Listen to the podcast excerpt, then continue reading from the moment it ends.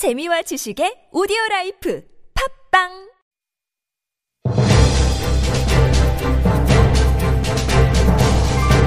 살아있는 비평 TBS 아고라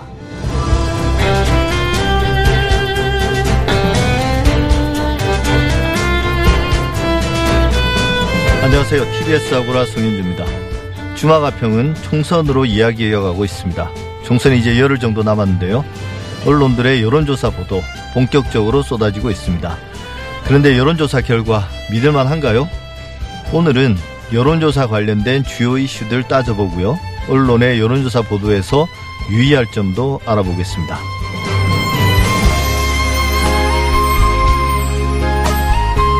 정부가 긴급재난지원금을 지급하겠다고 발표했습니다.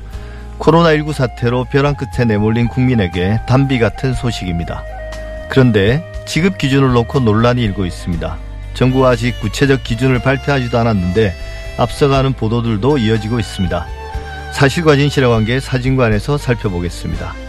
TBS 아구라 지금 시작합니다.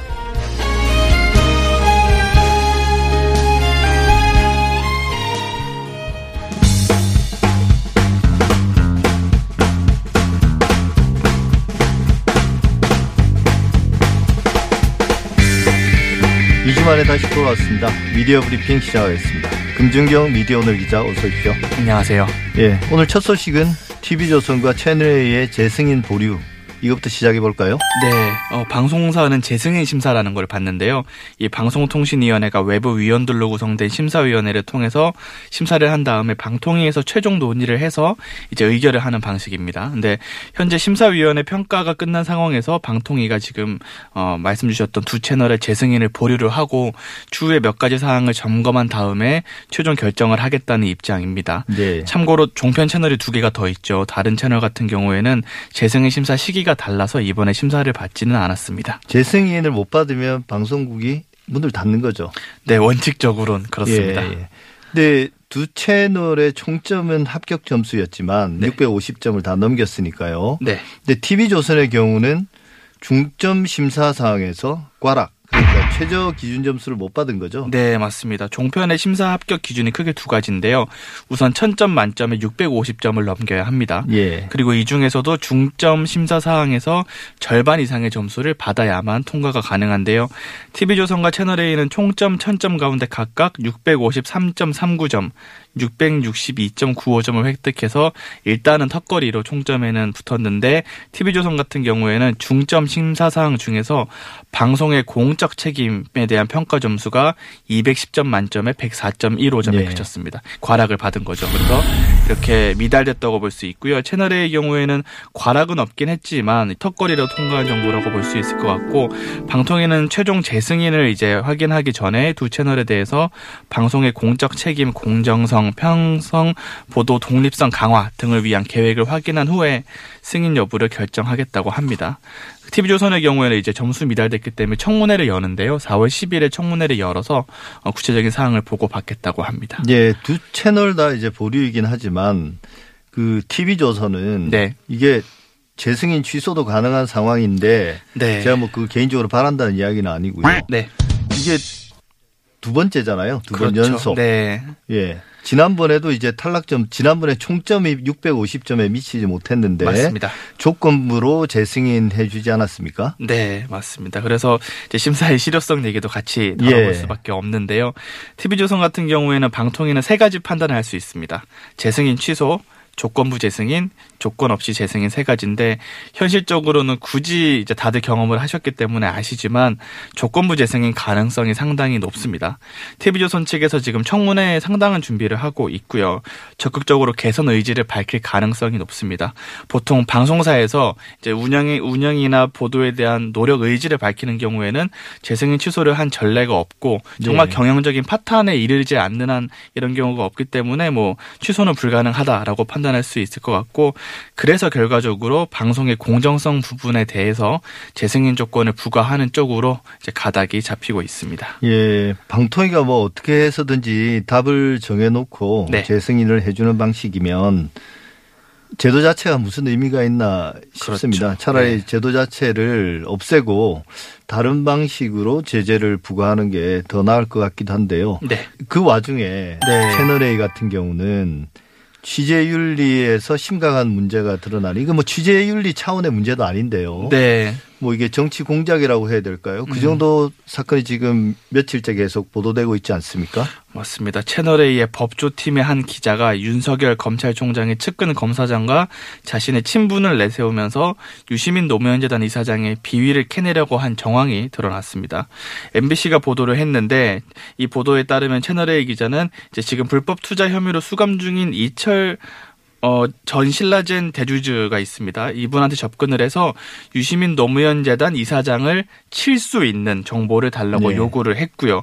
유시민 이사장이 신라젠과 특수관계지 않냐 이런 소문이 있었던 상황이라서 취재를 했던 것 같은데 이 기자는 자신이 윤석열 총장 측근 검사장과 친분이 있다고 강조를 하고 그 근거로 검사장과 자기가 나눈 대화 녹취록을 보여주기도 했습니다. 그러면서 이제 검찰이 당신의 가족 재산까지 먼지 하나 털어서 모두 빼앗을 가능성이 있다. 유시민을 치면 검찰에서도 좋아할 것이다 라면서 유시민에 대한 정보를 제공하는 여부에 따라서 당신과 당신 가족의 안위, 검찰 네. 수사 방향이 정해질 거다라는 식으로 이제 일종의 위협과 협박, 회유를 섞어가면서 이제 발언을 했습니다. 제가 이거 들으니까 이 네. 뉴스 보고 나서 떠올랐던 게 그 영화 대부 아세요? 네, 갚아더. 예, 예. 그게 대사와 한 장면이 떠올랐어요. 나는 그가 거부할 수 없는 음. 제안을 할 걸세. 근데 이게 사실은 제안이라기보다는 네. 협박이잖아요. 그렇죠. 그래서 우리 언론에 참 민낯이 드러난 게 아닌가. 그래서 좀 화도 나고 또 한편으로 이제 부끄럽기도 했는데요. 근데 이게 지금 논의되는 거는 취재윤리 문제하고 뭐 검찰과 언론의 유착 문제 네. 이걸로 이제 나눠볼 수 있을 것 같은데 네, 맞습니다. 이제 취재를 하면서 물론 기자들이 어느 정도의 회유나 어, 설득은 당연히 할 수가 있다고 생각을 하는데 이런 식으로 취재를 하는 경우는 저 듣도 보도 못했거든요. 특정인의 불리한 정보를 노골적으로 요구하고 또 상당히 정치적인 정보이기도 하고 또 취재원의 약점을 잡아서 협박하는 건 뭐 굳이 이유를 설명하지 않더라도 상당히 큰 문제라고 할 수가 있고요. 이와 별개로 검사장에 대한 언급이 나와 있는 상태에서 이 발언이 사실이라면 검언 유착 문제에서 자유롭지 네. 않아지는 거죠. 특정 언론과 검찰이 정치 공작을 하고 있다 이렇게 볼 수도 있고 다만 검사장과 친분이 허위일 가능성도 뭐 배제할 수는 없습니다만 그렇다고 해도 그 자체로 이제 취재 윤리나 이런 측면에서 상당히 큰 위반 행위라고 할 수 있을 것 예, 같습니다. 금 기자께서 방금 듣도 보도 못했다고 했는데 저 많이 네. 들어봤어요. 아, 네. 왜냐하면 이런 것들이 그러니까 그 정도로 노골적으로 음. 막 그 편지를 써가면서 아, 네네. 이렇게 한 것들은 저도 처음 봤지만 네. 사실 이런 류의 어떤 그 거래라고 할까요? 네. 이런 것들을 주선하는 거는 사실은 뭐 과거에도 그렇고 음. 지금도 아마 많이 있지 않을까 싶은데요. 네. 제가 이런 말까지 하면 안 되는데 사실은. 근데 이게 제가 이게 취재 윤리를 따지기에는 좀 한가한 생각이라고 드는 게이 네. 채널A의 법조팀의 이 아무개 기자. 네. 이게 MBC 보도에서 명백히 드러난 것만 보더라도 좋게 봐주면 법조 브로커인 것 같고 네.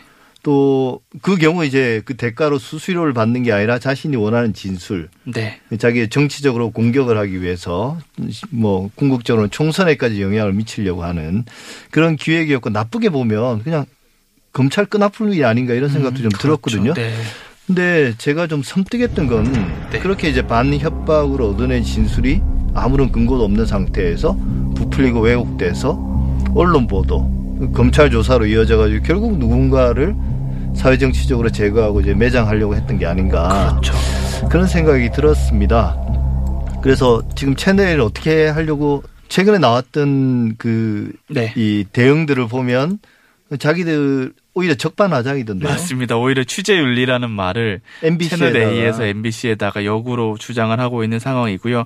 이제 반박 입장을 이틀 정도 냈는데 최, 최근의 입장을 보면 담당 기자에 대해서 진상 조사를 하고 있다. 뭐 정도의 코멘트를 네. 했습니다. 예. 저희가 진행되는 상황을 좀 보면 어쨌건 담당 기자에 대한 징계 논의를 하고 있는 것 같고요. 예. 다만 누가 어디까지 책임지고 지금 채널 A에 드러난 문제가 어떻게 해명될 수 있을지를 지켜봐야 될 것 같습니다. 세 번째 소식은요?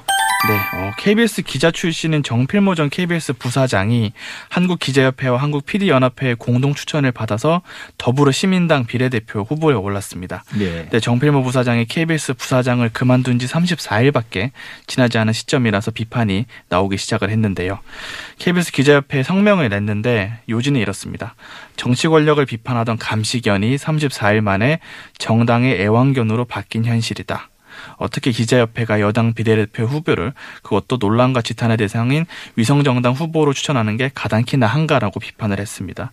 또 KBS 내부의 윤리강령을 보면요. 시사 프로그램 진행자나 네. 정치 관련 취재 및 제작 담당자는 직무가 끝나는 6개월 내에 정치 활동을 하지 않도록 규정하고 있습니다. 물론 예. 퇴사자이긴 하지만 원칙상 윤리강령 위반 소지가 있다라고 내부에서 비판이 나오고 있습니다. 예, 저는 이거 좀 보면서 이상했던 게 네. 뭐그 부사 KBS 부사장 이 사표를 내고 네. 어 비례대표 후보로 네. 공천을 받는 것 그거 자체는 문제는 없다고 생각하는데 네.